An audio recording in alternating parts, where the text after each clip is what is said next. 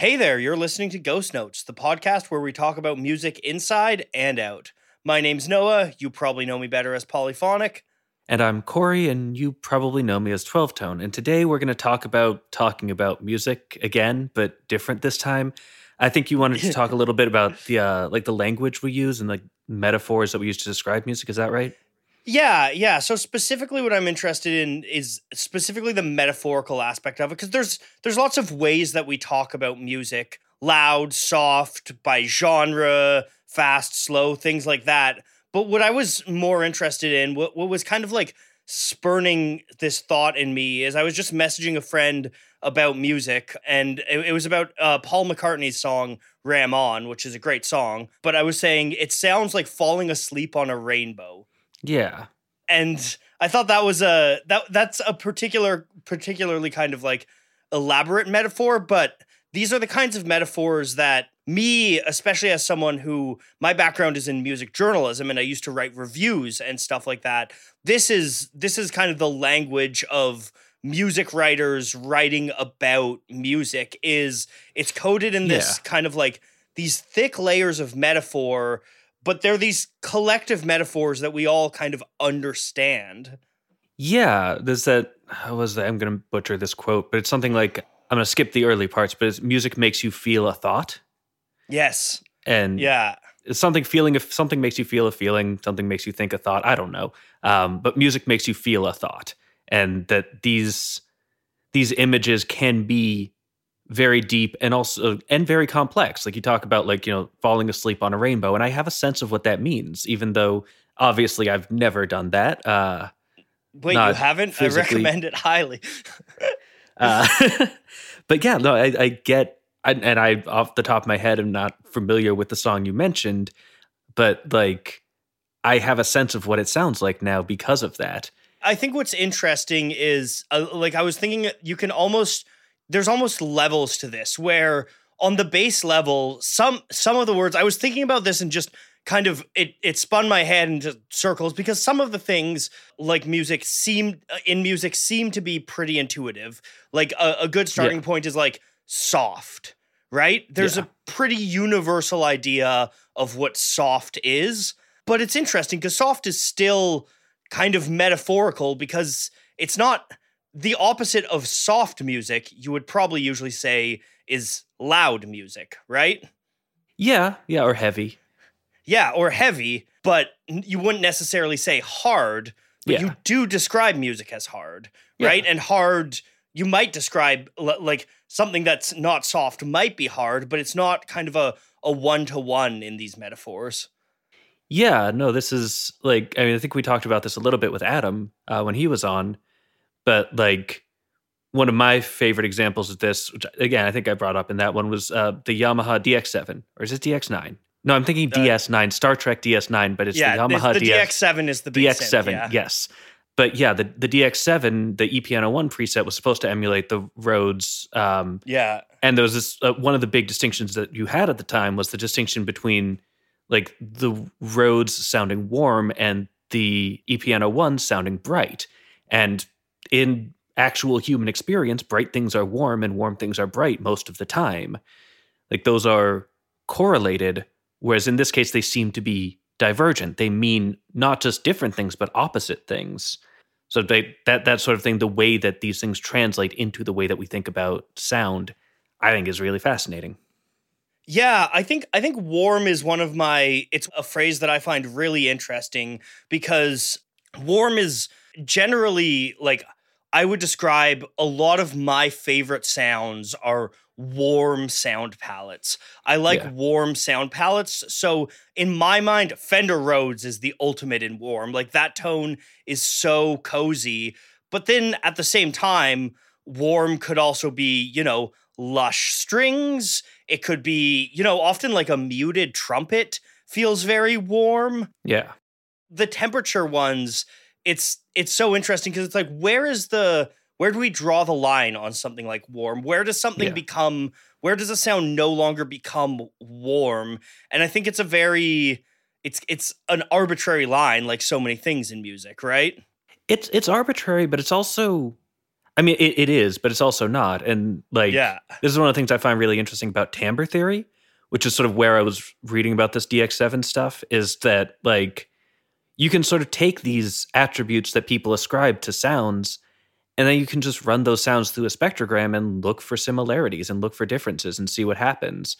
And so, like, there are studies showing that we tend to think of things that have like what is it? I think it's a lot of really high overtones as bright.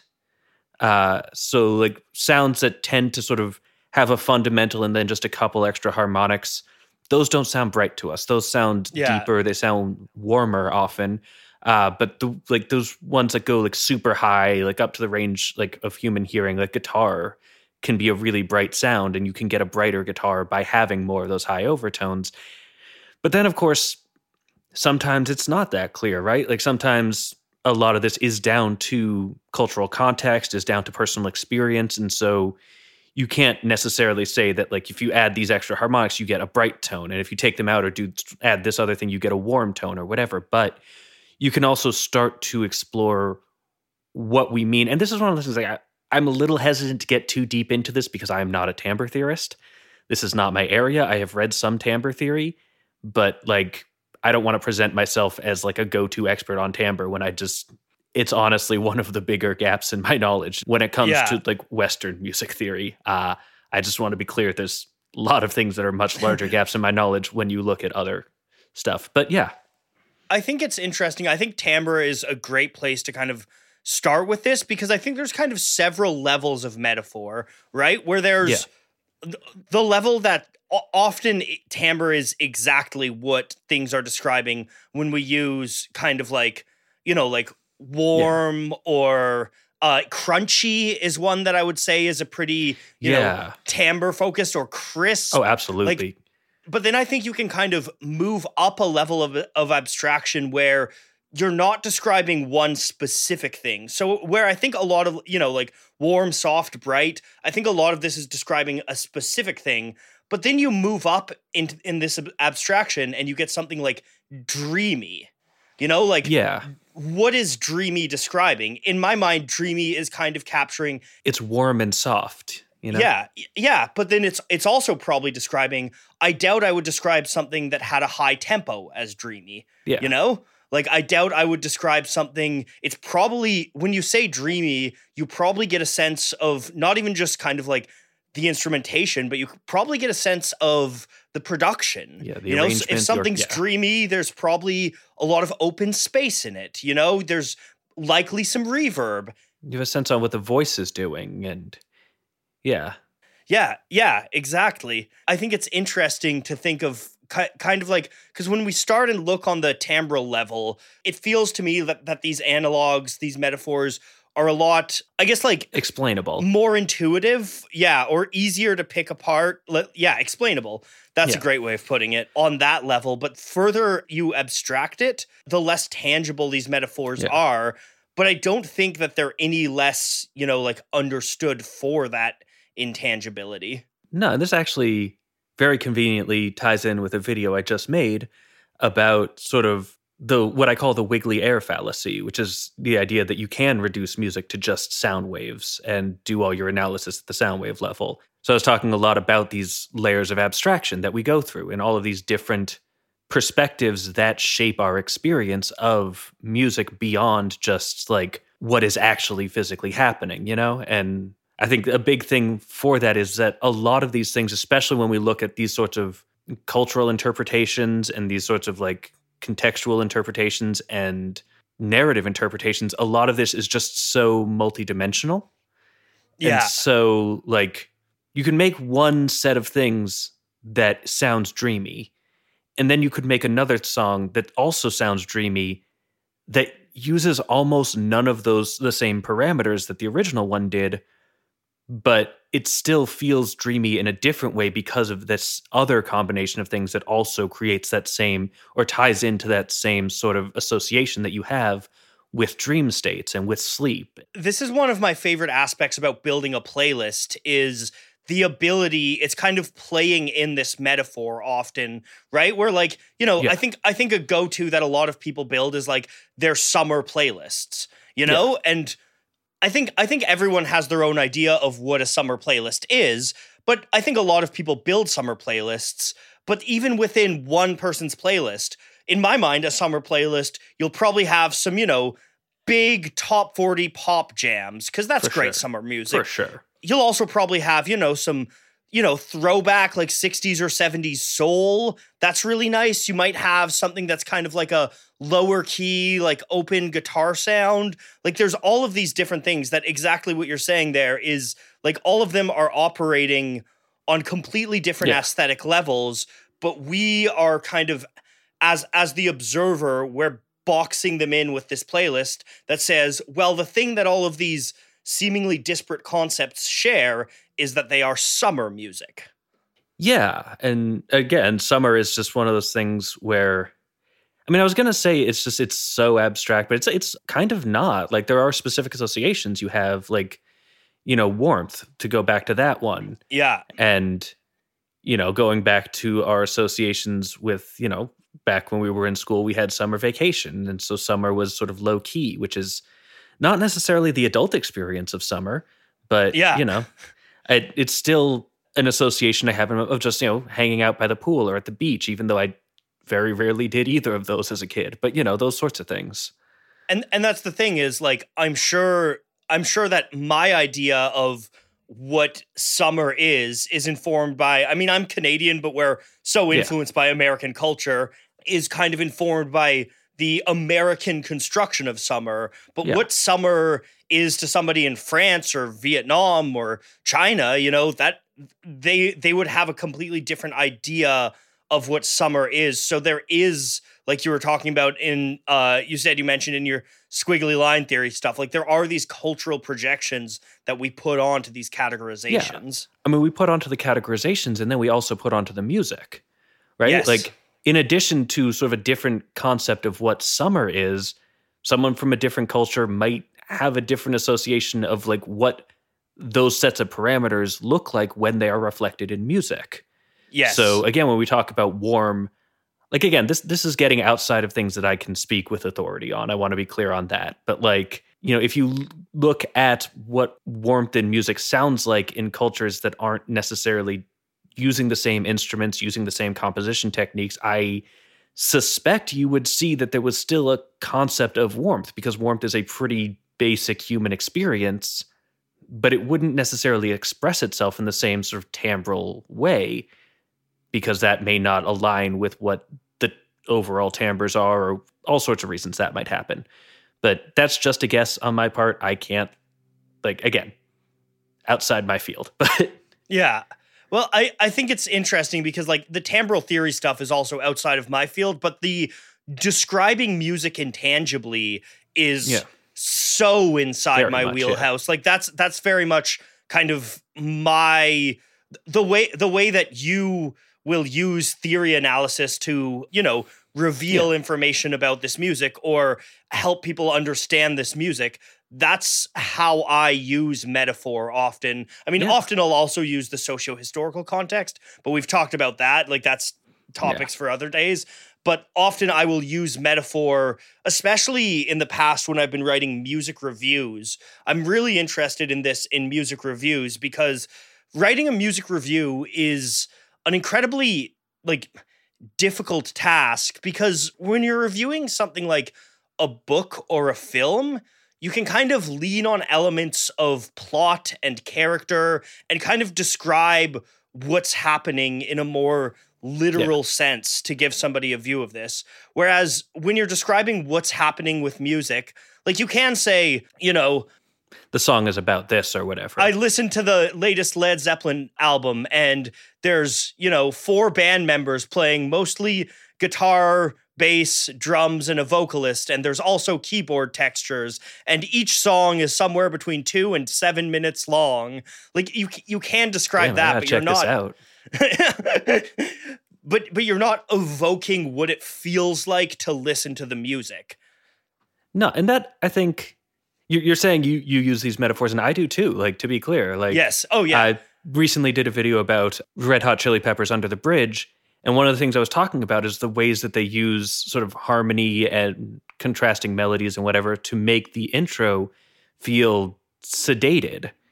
And that's Yes. like it's a very abstract concept, but it really is what that intro feels like. And that ties in really importantly with the song being about Anthony Kiedis' experience with heroin addiction. And so like those sorts of things, I think I don't know, that that brings up one thing that I I did want to talk about that I think you hit on a little bit earlier is that you mentioned that this is sort of especially these more complex convoluted metaphors are the language of people writing about music, people like you and I, music journalists.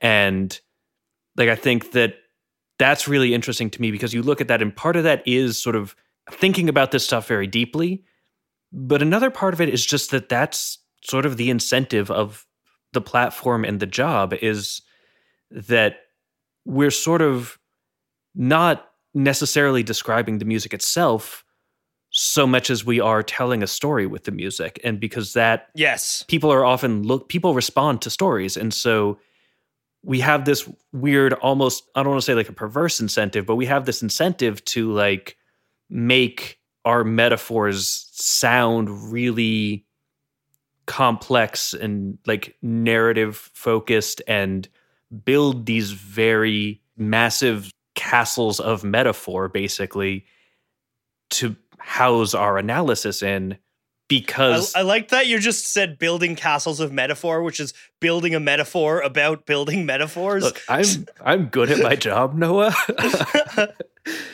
but yeah, like we we we have these incentives specifically to use these complex ideas because they sound good and because they tell stories and not even not that they don't also do a good job describing stuff. Like that's but that becomes almost like a, a secondary benefit, you know? Yeah. I agree completely. Like it is I really liked what you're talking about there with the narrative of it all, right? And the storytelling and like ultimately in my mind, I've kind of like always been of the mind that kind of before I am anything else, I am a storyteller Yeah. in the work that I do. And like that is that's exactly what we're talking about is the ways that you tell stories about music. And it's a story, it's it's not necessarily like there can be narratives, but story also doesn't necessarily need to be exactly, you know, you know, it doesn't need to be a Campbellian hero's journey. Like there's there's stories buried in this in these metaphors, like like your sedated example, like the calling that saying the tone of that song is sedated is a story. It's a story about the song. and it's something that may or may not have been there intentionally. Like I, I did find some quotes while I was researching it that implied that John Frusciante was thinking about these sorts of things while he was writing it. But like at a at a very significant level, that's something I'm imposing on the song. It's not something that's there. Yes. And that's I think an important thing about all of this and about just about the way we talk about music in general is that like so much of it is stuff and this goes back to the thing we were talking about I think last episode the episode before about you know art as experience. Like so much of this is not what's there but what we are bringing to it and what we are imposing on it. And that doesn't make it wrong. That doesn't make it bad. That doesn't make it not there.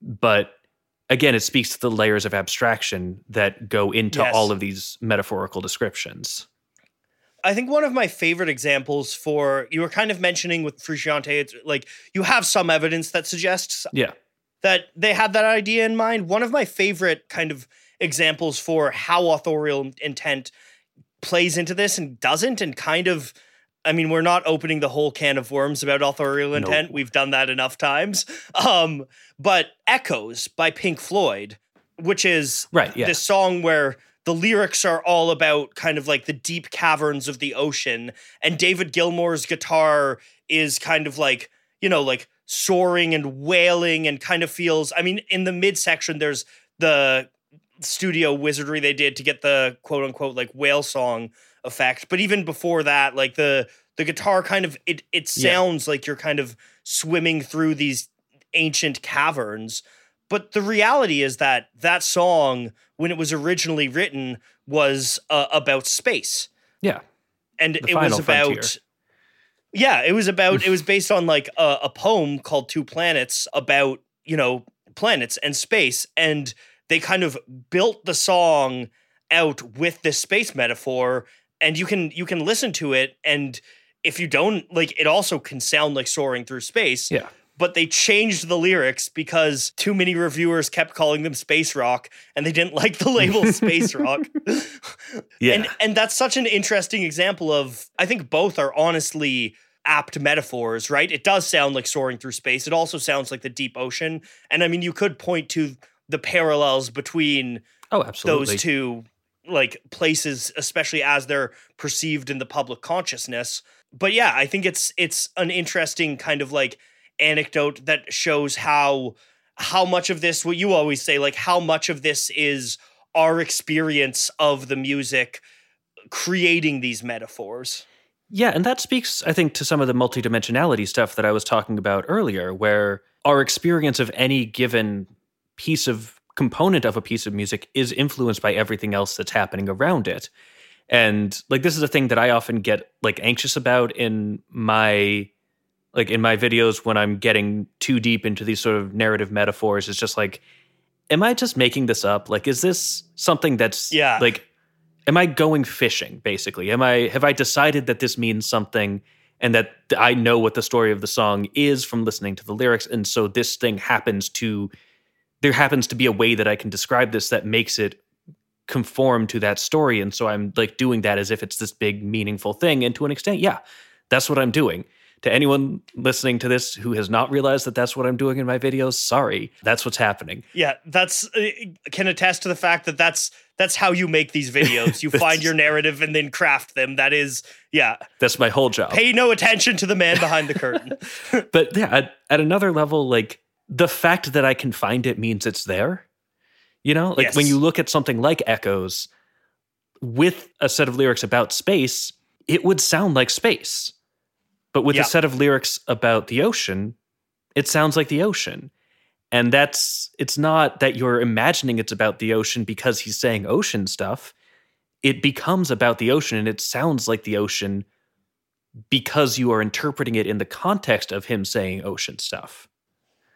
Yes, that's that's a really good point. I think that's one of the one of the things about, you know, someone like now is the part of the episode where I bring up Dylan. um but like so many of Dylan's soundscapes in my mind, which underrated aspect of him as a musician is his arrangements and soundscapes are informed by the poetics of his lyrics. Yeah. And what you might hear as, you know, just kind of like a like countryish blues jam, you suddenly hear you know desperation or chaos or whatever it is that the whatever and i think eh, dylan is very good at like abstracting these emotions but you get those out of it in concert with the lyrics not it's not just that you know it's not just that the lyrics happen to match this it's that the lyrics No. are creating that aesthetic Yeah, and this goes back to a thing I think we talked about in one of our early episodes about lyrics, where just like I think a lot of people, like younger Corey included, had this tendency or have this tendency to sort of ignore lyrics in musical analysis or view them as a separate object. And these days, I'm just I'm so hesitant to do that because not just from like a meaning sense, but also a phonetic sense, like the lyrics are shaping the Yes. structure of the music. And when you look at again the phonetics, but also to go back to the meaning because the phonetics were not a relevant tangent for this particular conversation. I just can't help myself. It's who I am as a person. If you look at the meaning, it just it plays such a huge role in how you inter or even like when there are no lyrics, the song title can change how you experience something. Like there's all sorts of instrumental pieces, and I'm just blanking on any examples off the top I of my head. You could probably come up with one, but Aphex Twin is a great artist for that stuff where like a lot of and in general a lot of electronic artists where their stuff is more Yeah. instrumental it's really kind of the title becomes a set piece. I mean, another electronic one, one of my favorite kind of electronic songs is An Eagle in Your Mind by Boards of Canada, which is a like it's like a 90% instrumental Yeah. song. But then, you know, the eagle in your mind is an interesting kind of again abstract description of the song that really plays into your experience of it. Yeah. And I also think of like, you know, a song like Knights of Cydonia, which isn't fully instrumental or anything, but like just the, the lyrics don't have that much going on intentionally. Like they don't say that many things, but just the name Knights of Cydonia gives you so much of an impression of the Muse song. I was actually going to say, I think that a lot of prog rock is really great Yeah. for that, where the lyrics kind of like vaguely reference, you know, castles or spaceships or Yeah. whatever nerdy stuff that prog rock loves singing about. Like they're kind of Yep. abstractly referenced, but then they're kind of that just kind of orients you as to how to hear and understand the metaphor of this song. Yeah, which is, I think, if you look at prog, really important because prog is one of those genres that can just very easily just disappear up its own behind, if you will. Yes, yes. Can get thick as a brick. Yes. Well, I mean, Thick as a Brick is a very specific example of. God, I love Thick as a Brick. I was listening to it the other day. It's so good. Well, thick as a thick as a brick is Jethro Tull Yeah. making a point about how Yeah. Prog can disappear up its own behind. Yeah, no, it, it's yeah, that- fantastic. yeah. This, for folks who don't know, Thick as a Brick was basically Ian Anderson getting mad that people called Aqualung a concept album. And he was just like, Yeah. I'll show you a concept album. And then just made an album that was like a 40 minute song. Yes, and it's like a forty-minute It's song great. that's also it's also just kind of like sending up and parodying all Yeah. of the tropes of prog rock while Yeah. also being one of the best prog rock albums ever Yeah. made. And also just like really aggressively structured so that you could not cut out a single. Like there was Yeah. no point in there that you could like cut like a tight four minutes from and just it's so good. Yeah.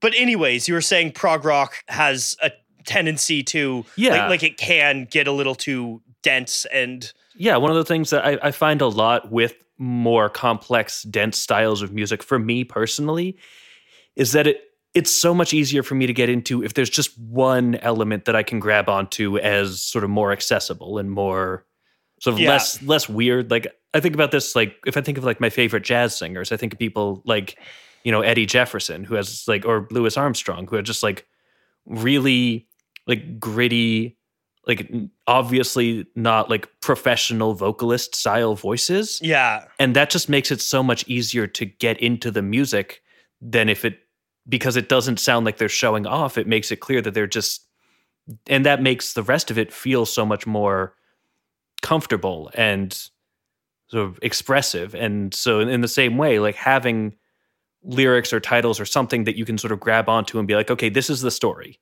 This is what we're talking about and then you can follow that i think makes a lot of my favorite prog stuff a lot easier for me to really connect to you know Yeah, yeah, I agree with that completely. I think actually, kind of the mention of jazz brings us to another kind of metaphor that I was really interested in kind of talking about here that we talk about, which is, and again, this is one where it's it's both metaphorical, but also there are kind of theoretical things that you can point to. Is the idea of something like groove or Yeah. funk or something having something having soul, even yeah this is another one of those places. I, this is a bit of a pivot, but you were bringing up Louis Armstrong, and I was thinking like, like that's like I don't think there's anyone on earth who would say that he doesn't sing with soul. But what does it?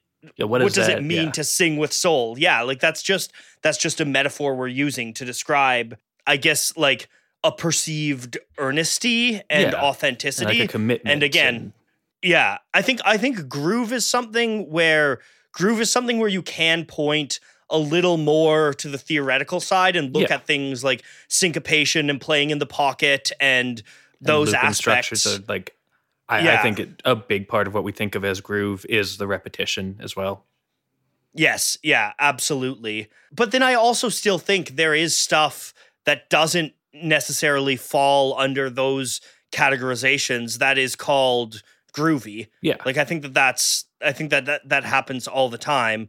Well, I mean, it's interesting too because groovy is kind of when you say it now, you think of it as this like aged hippie yeah. word, you know, and it is kind of indicative of how the metaphors that we use do shift throughout time. They are kind of Yeah. like temporally and culturally bound. and like the difference between groovy and in the groove which Yes. sound like they mean the same thing but they do not mean the same thing Yes, exactly. Yeah, I think that's a really neat thing too is the way groovy is a word that has evolved and changed. And there are another one that I want to talk about, and this is kind of a, a high level metaphor, is like if we're looking, it's even if we're kind of doing a tiers of it and like we go from, you know, warm to dreamy, I think one level higher is a metaphor that takes cultural context into account. Yeah. And describing something as punk is Yeah.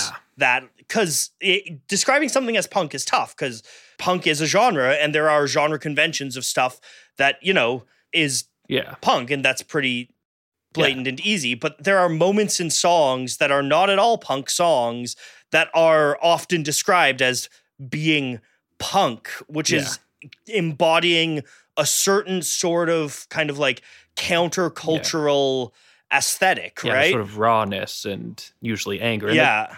The, one that sort of at that level that I, I tend to think most about is like funky, right? Yes. Because funk is a genre, and we have like a clear conception of what funk as a genre is. And so when we say something else is funky, we are sort of we're saying it's like the genre funk, but we're also sort of that requires distilling the concept of the genre of funk down to these very spec- usually like syncopation is a big part of it, but like specific kinds of syncopation too. Yeah, yeah. No one else is th- very syncopated music. Technical death metal Yeah. is that funky music? N- I don't tend to think so.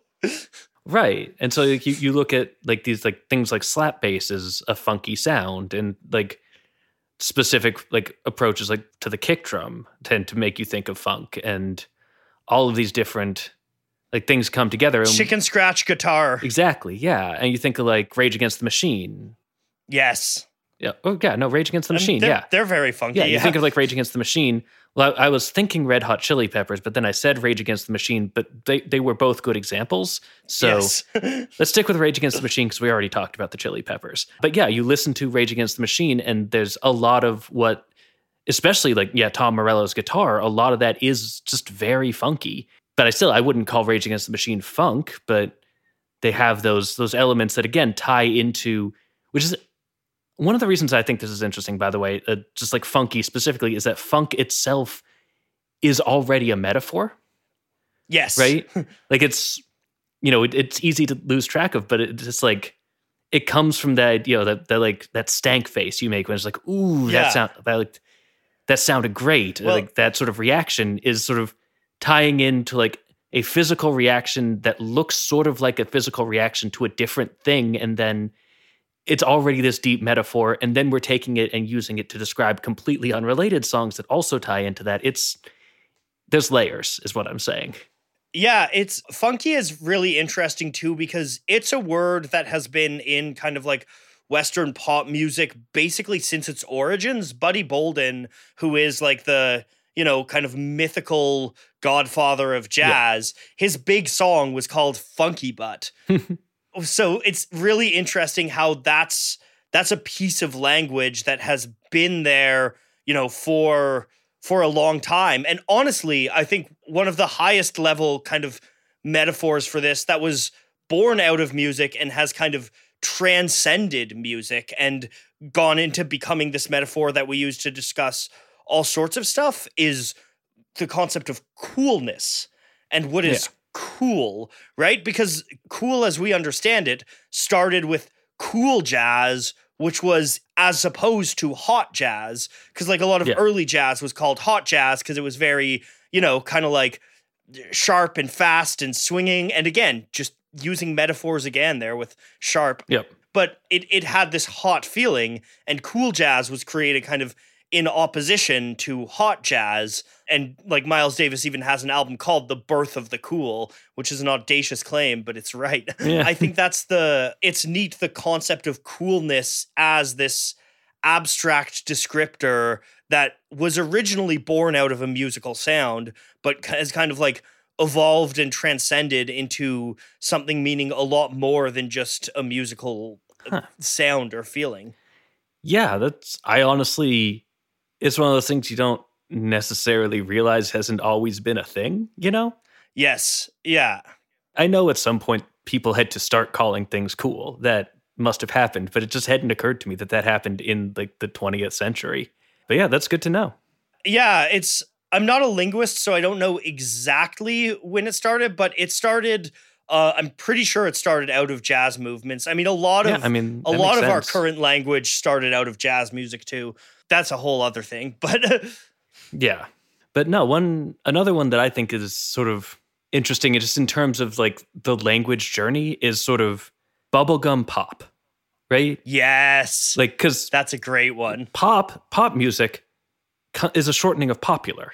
Yes, But it's also the end of lollipop and soda pop and so it sort of takes on this connotation of sweetness.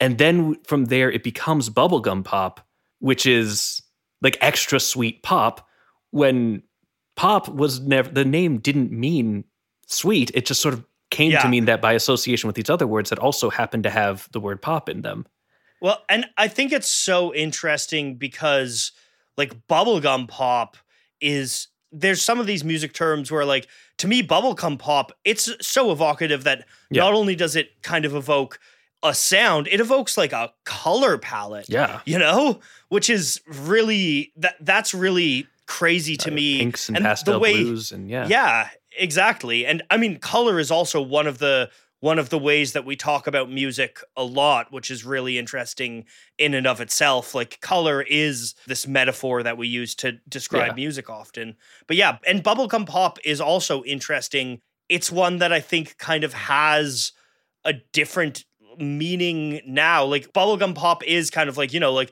the Archies and Sugar Sugar, but also like if you described Carly Rae Jepsen as bubblegum pop, I'd Yeah. say, yeah, Yeah, totally. absolutely.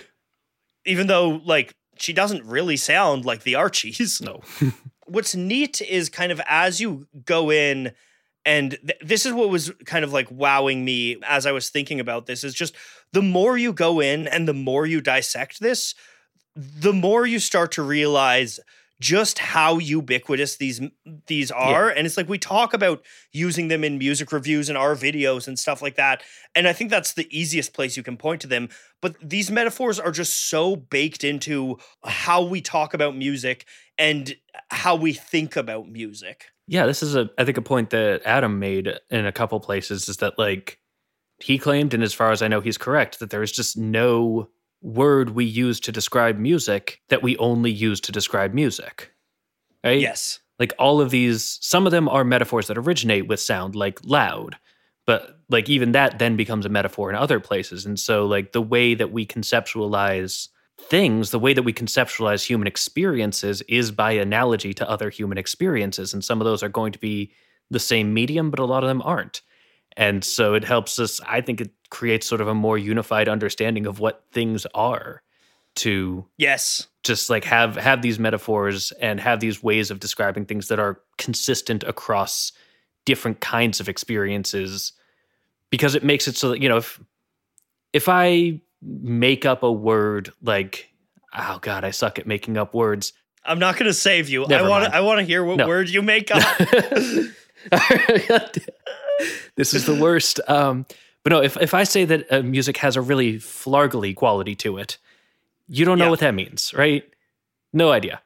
But like if i say that it reminds me that it sounds like dust right? Yes. I've never used that to describe a piece of music before. But i have a sense of what kind of music it would describe. And i suspect you do too.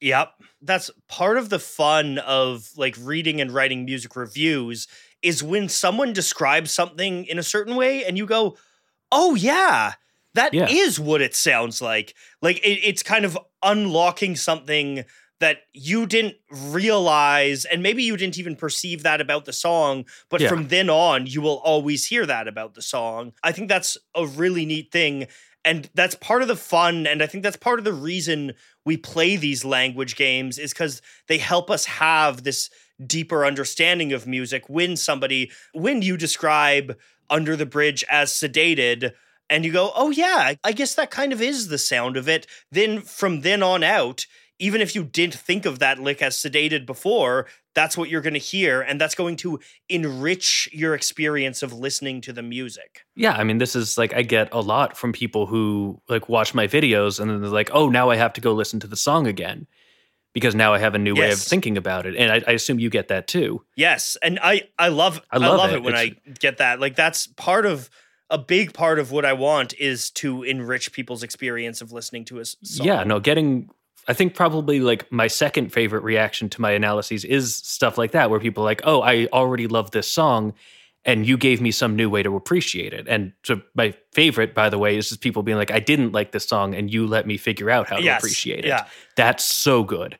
Please I let me know when that those. happens. Yeah, yeah.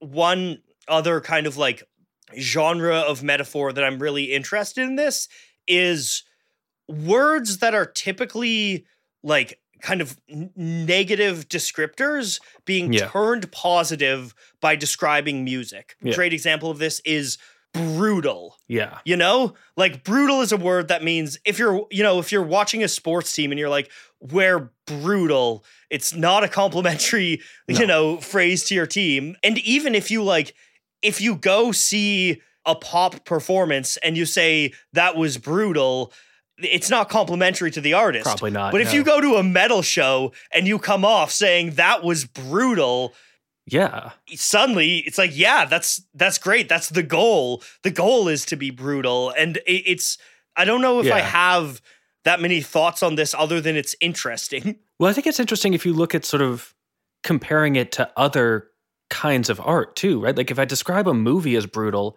that may be a good thing, but it also like implies a really significant like mental and emotional toll, right? yes Like the sorts of movies that you describe as brutal are the sorts of movies that like you really have to psych yourself up to go watch. yeah like requiem for a dream so- yeah, something, something like, that. Or like, but it's not like when you talk about metal, like brutal isn't even necessarily draining, right? Brutal is invigorating for like a metal audience, and of of course that's partly because it's not describing like if you look for like the musical equivalent of Requiem from a Dr- for a Dream, it's not Children of Bodom, you know? It's No. it's not Behemoth. It's you know, it's like Bon Iver, I guess but like that i wouldn't describe bon iver as brutal like that feels like a really weird way to describe his music but like those sorts of things i mean i guess maybe i might describe otep as brutal in both ways like as always i highly recommend otep if anyone hasn't listened to otep but with you know warnings to take it seriously. I've yeah. never been more scared listening to a piece of music than i have been to otep but yeah. also very good but anyway uh, that sort of thing maybe is an episode we could Yeah. do in the future someday about or like you know otep or swans or something like that like Yeah. music that it, it evokes this kind of visceral reaction but yeah that's that's not like there's definitely some metal that you listen to that for but if you Yeah. put on walk by pantera No. you're not listening to it to be horrified but that lick is the most brutal lick you've ever heard right well well i mean again subjective Yeah, I mean, I'm of the controversial metal opinion that Pantera is generally overrated, but the walk riff is good. I don't love Pantera, but the walk walk in my Walk- mind yeah. is just one of the all time metal riffs. Walk That's is- why it it's a great into riff. my Yeah, head. no, I will. yeah, I will consider. Yeah, a lot of great metal riffs are very simple, and like that is a very simple but really effective riff, and I will concede yeah, that. I just, you know, had had to get my uncalled for, unprovoked shot at Pantera there, in case anyone listening to this wants to get mad at me for some reason. I don't worry, Corey. If they want to get mad at you, I'm sure they'll find a reason to get mad at you. You don't oh, need I, yeah, I've been it. giving them so much ammunition lately. yeah, I think the um, I, I'm I'm trying to think of other phrases that kind of fit into the into the brutal category because I don't think it's exactly the same. Yeah. But I remember when dubstep was really big, like a lot of dubstep stuff was described as filthy. yeah, And I think filthy is something that like I've described blues licks as filthy or greasy yeah. is one of my favorite It's a lot of ones sort for of blues. disgusting. I've like yeah. you know, but but a lot of that is sort of building off of those sorts of like, you know, and a lot of that I think comes from funky, right? Like yes, exactly. those are, are elaborations of that because again, funky is not generally considered a good thing outside of music and, and outside of cheese. Uh, Yeah. Well, like- I mean, it it's interesting because music has like like funk music and funkiness in music has far transcended yeah. the use of funky outside of like typically when you say like funky now. You're, yeah, you're thinking music before you're thinking smell yeah. But like if you if you talk about like like there are like thundercat riffs that i would just describe as disgusting right? Oh like yeah oh that's yeah, gross. And yeah. or you know i might even go so far like oof like that sucks. But of course i mean that like it's great right? Like, yeah. it's just like e- even to that level like but like you have these sounds that just again it comes like that that like stank face right? Like that's that's i think yeah phys- a reaction that a lot of people can relate to. Of just be like, ooh, when you hear something that like sounds really good that and looks a lot like how you react when something smells really bad. I think a lot of a lot of the metaphorical stuff that we're talking about like is very much trying to do that. It's trying to it's trying to convey these visceral reactions Yeah. that we have. Yeah, and it, it puts sort of language to again. I, I keep coming back to this whole like multidimensionality thing, but like if I want to describe like a feeling that the thing has, I can describe all these different parameters that go into it, but it becomes it's so much more effective and so much clearer if I can just pick a, a single word or a couple words that combine all of those ideas in a way that you can sort of deconstruct back into its component pieces without having to describe all those pieces because I can just say it's dreamy or I can say it's brutal or whatever and you Yeah. know what things go into that. Well, and and one of my favorite things that you can kind of do when you've got this shared basis of understanding is make more esoteric, elaborate sorts of uh descriptions. Often where it's like this this one is often less in the like music review and more in the talking about music with your buds where you're just kind of like riffing. I know I do this. One of my one of my favorites I've ever heard is in uh, Respect Commander by Jack White. There's this really like sleazy guitar lick, and a good friend of mine said that guitar lick sounds like it stepped out for a pack of cigarettes 14 years ago and never came back.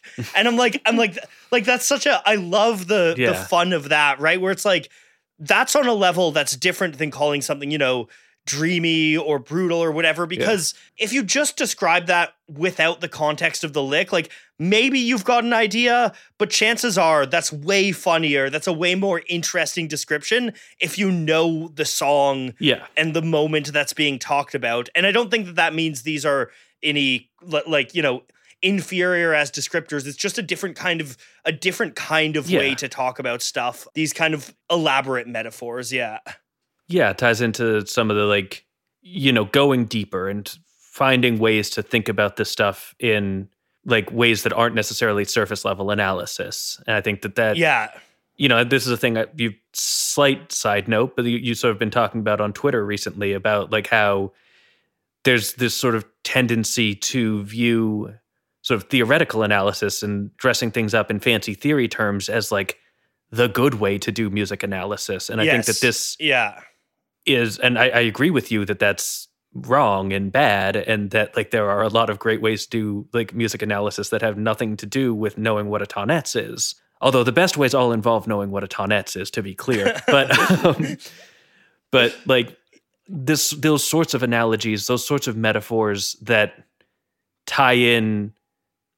And I think one of the things that you were hitting on there is also humor, right? Like Yes. this is describing stuff in those sorts of terms is not just about description it's also about like bonding not to be like the scientist trying to like over hyper analyze every little thing but like it, it it is like this way of connecting to be able to describe this stuff in ways that you hear and understand And I do think that's one of the greatest parts about music is community. You Yeah. know, like like that's half the fun of music. Like listening to music on your own is great, but for me, like for me talking about music with other people yeah. is always way more fun and interesting than listening to music. And listening to music with other Yeah. people is also just fantastic. But like the the communal aspects of music are so important to me. Yeah. And this language of metaphor allows for this kind of grassroots communal stuff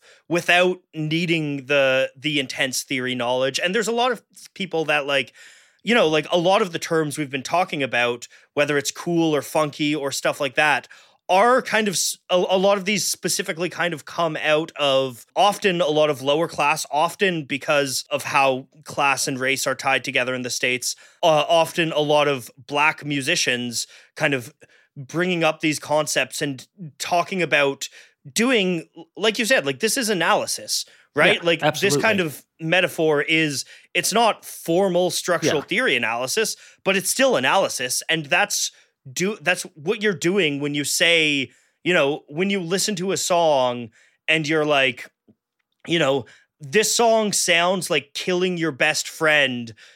That's kind of analysis, yeah. you know? Yeah, that's OTEP.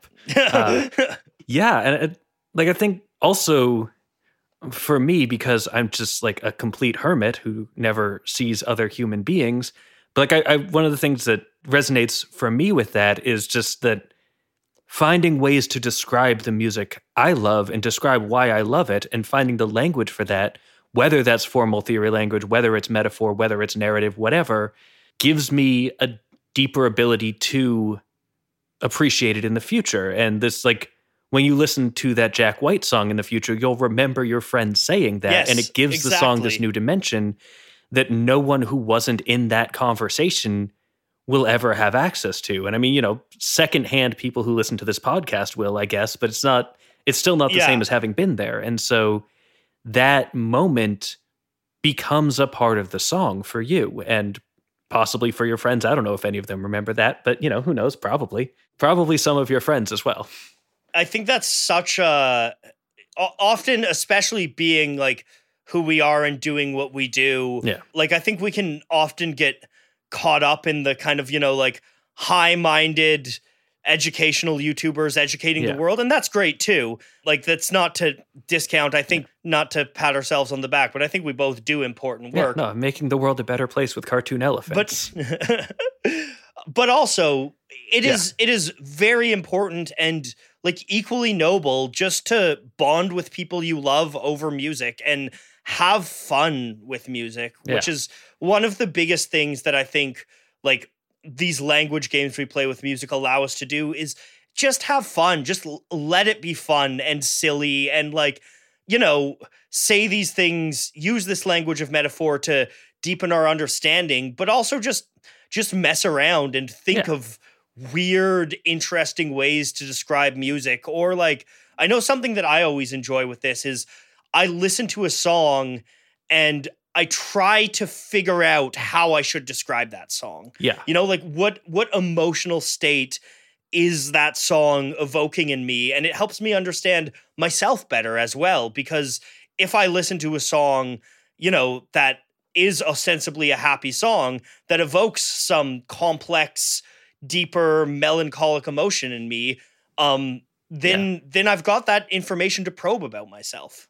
Yeah, and you can look at like what what in the song is doing that, what in you is doing that and what other songs have that same effect and that can give you not to get as deep as like corpus analysis or anything, but like getting that broader understanding of like other songs that you would describe the same way, I think is also like really useful because it lets you get like a broader sense of where these things come from, both in the music and in yourself.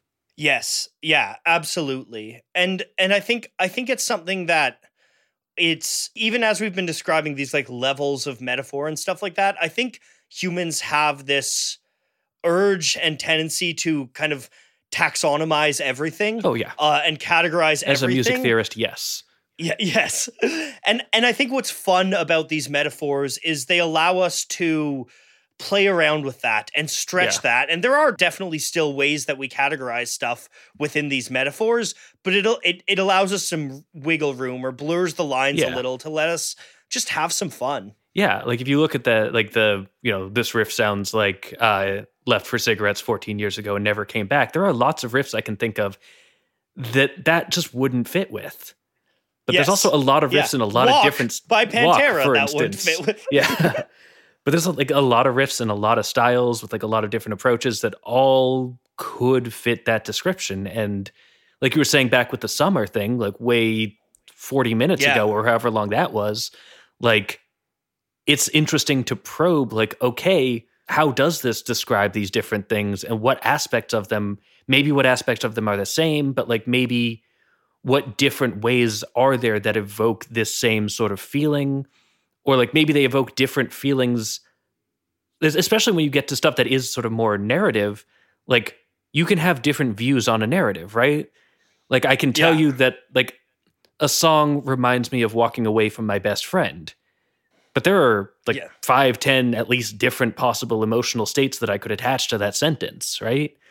Like, well, and what becomes really fun too is when you when you take that and then kind of like compare it, where like you can take you know two different songs on an album and you're like, this song feels like walking away from my best friend but then the next song feels like reuniting with them yeah. after 30 years gone you know like you can kind of yeah. you can play and compare and contrast in these metaphorical spaces and that might also just give you a better understanding of like let's say there's those two songs that probably gives you a better understanding of oh there's probably a reason these two songs were sequenced like that because yeah. they in one way or another evoke two kind of compatible emotions yeah i think that that's like speaks to again the the value of viewing this as analysis as well and not yes. just like language games which it is language games i don't want to like it's one of the, like I, when i say just like language games i don't want to imply that that's a bad thing or a lesser thing but yeah. i think that like when we talk about it i think it's important to also view it as real and serious analysis even if it gets silly is like there's ways of understanding these kinds of music that don't necessarily tie in to this is actually a thing I'm working on a video about right now, sort of. Sort of like the, the ways that we most naturally conceptualize formal music analysis don't necessarily line up with the ways that a lot of people actually think about music. And so Yeah. Like having having that space, having those like the, that room to do this sort of thing where you are just sort of assigning arbitrary labels without having to like not arbitrary, but like labels labels that feel right without having to like dig deep into the source material and find exactly which specific granular element makes that happen lets you do this sort of higher level structural analysis especially like you're saying at like the album level for instance of like why this album is sequenced this way it's yeah. probably not I mean, you know, depending on the genre, it might be because of like the tempos or something. Like there might be some cool pattern they came up with if it's like, you know, math rock or something. I don't know. But like if you look at like a pop album, if you look at like most rock albums, like the sequencing, a lot of it is by vibe, right? You yes. want to have a song that has like a specific vibe to start. It might be like a really exciting or triumphant one, depending on the style, but that that might be your goal or something big and explosive. And then you might want to go with something a little cooler, a little calmer, and then you then these sorts of things aren't necessarily things you can necessarily find in the music. I use the word necessarily twice there, don't worry about it. They're things that you can extract from your own experience of the music.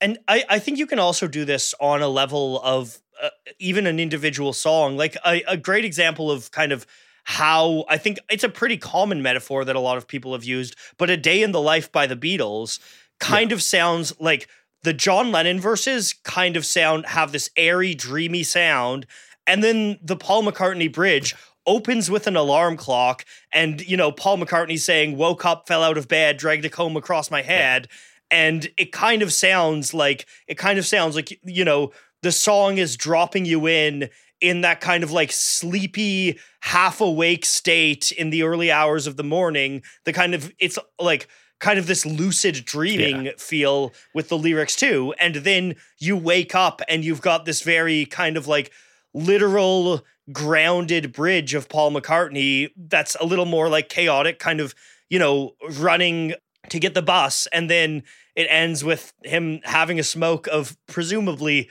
some sort of substance. Yeah. And, uh, and Possibly slipping into smoke. a dream. Um, yeah, yeah, yeah, just normal smoke. That's kind of that entire thing is just to kind of like wrap a bow on it, just using metaphor to do a structural analysis of yeah. this song. Yeah, I, I, I will say, like, if we're talking about like analyzing and understanding within a specific song, a day in the life does feel kind of like cheating. But oh yes, well, I was I brought that up because no, I think it's a very yeah. like it's the kind of thing where it's like if you can do that to a day in the life, which Yeah. it's pretty easy to Yeah. do to, you can extrapolate that kind of idea and do it to other songs as well. can- like living on a prayer is one that comes to mind like there's this Yes. clear sort of desperation to the verses and this like triumph to the chorus especially that final chorus that creates this sort of emotional contour that you know i can go in and tell you like what parts of the harmony or the whatever are contributing to but like